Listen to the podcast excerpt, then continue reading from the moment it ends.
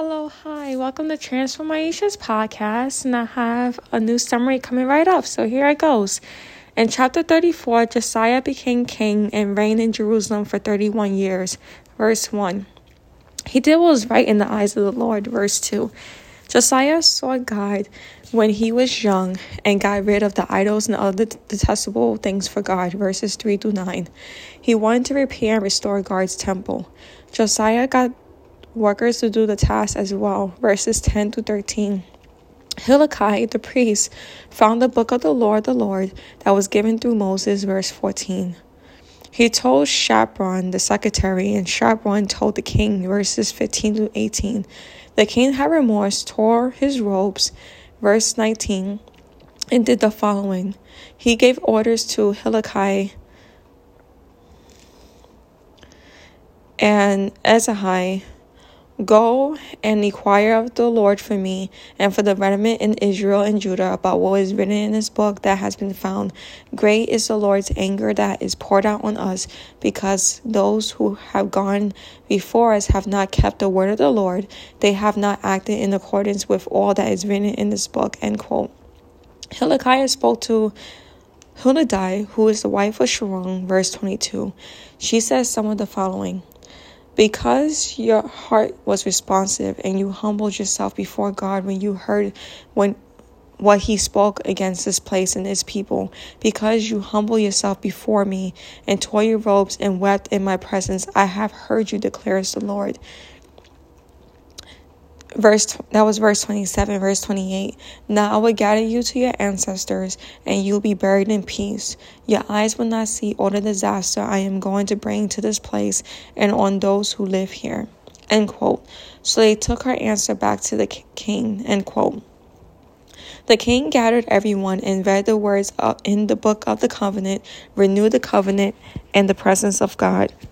That covenant is for them to start quote, follow the Lord and keep his commands, statutes, decrees with all his heart and his soul, and to obey the words of the covenant written in this book.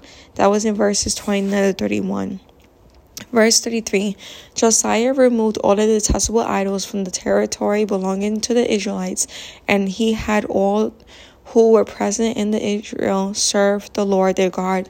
As long as he lived, they did not fail to follow the Lord, the God, their ancestors. End quote.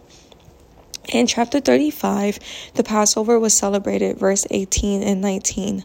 The Passover had not been observed like this in Israel since the days of the prophet Samuel, and none of the kings of Israel had celebrated such a Passover as did Josiah with the priests, the Levites, and all the Judah and Israel who were there with the people of Jerusalem. This Passover was celebrated in the 18th year of Josiah's reign. End quote. The following happened in Josiah's downfall, verses 21 to 24. But Necho sent messengers to him, saying, What quarrel is there, king of Judah, between you and me?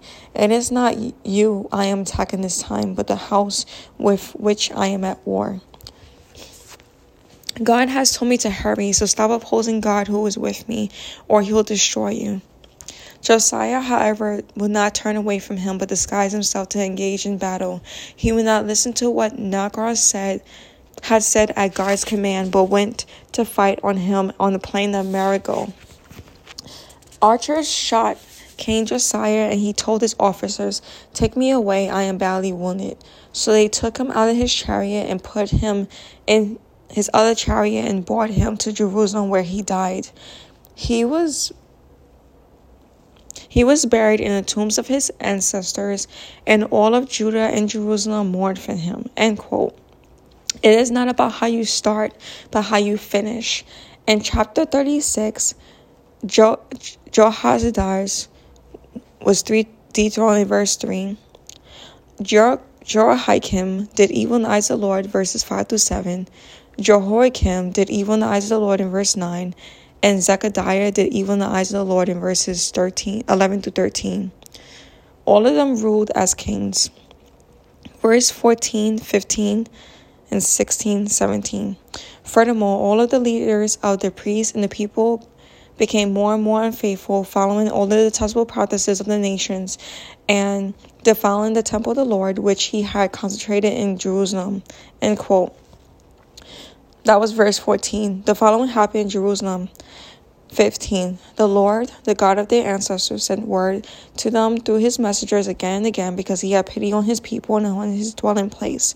But they mocked God's messengers, despised his words, and scoffed at his prophets until the wrath of the Lord was aroused against his people, and there was no remedy.